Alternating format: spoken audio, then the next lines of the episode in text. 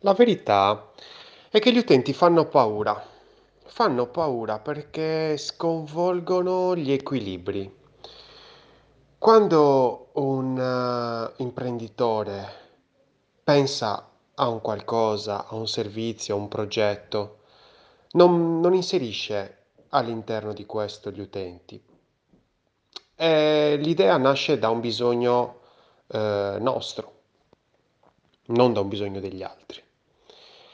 Stessa cosa uno sviluppatore o un designer non pensano agli utenti perché è un discorso euristico, è un discorso che, che si rivolge a noi stessi in prima battuta.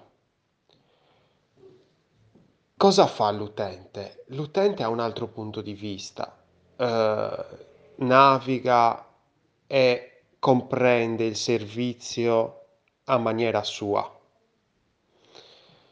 che è un qualcosa che noi non avevamo minimamente calcolato. Questo sconvolge tutto. Questo distrugge tutta la struttura che avevamo architettato con tanta semplicità.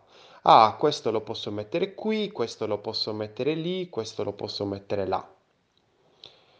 Ma l'utente che cosa percepirà in questa struttura?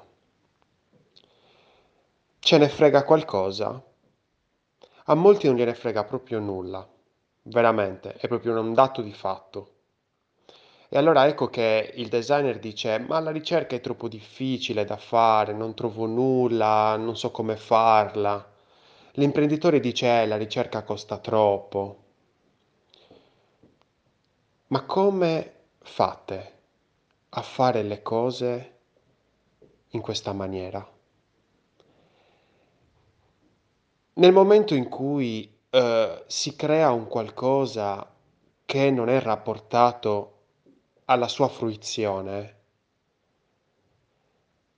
si crea un qualcosa di monco, si crea un qualcosa di strano, diverso, quasi inaccessibile, perché è un qualcosa fatto per noi, autoreferenziale. Qualche utente ci riuscirà ad utilizzarlo, per carità, ma noi vogliamo qualche utente o vogliamo tutto? Perché è un controsenso quello in cui cade l'imprenditore medio. Voglio avere tutti, voglio raggiungere tutti, però poi dopo l'idea è la sua e non si apre agli altri. Il primo modo è quello di chiedere consiglio all'esterno, ai familiari, agli amici. E già lì capiamo che la nostra idea non è proprio così comprensibile come pensavamo. Ma nel momento in cui iniziamo a monitorare, iniziamo a raccogliere dati facendo questionari, facendo interviste, capiamo che c'è un universo bellissimo davanti a noi, dove le persone creano dati, dati reali, dati oggettivi, dati che possiamo prendere per creare un qualcosa di fruibile e accessibile, finalmente.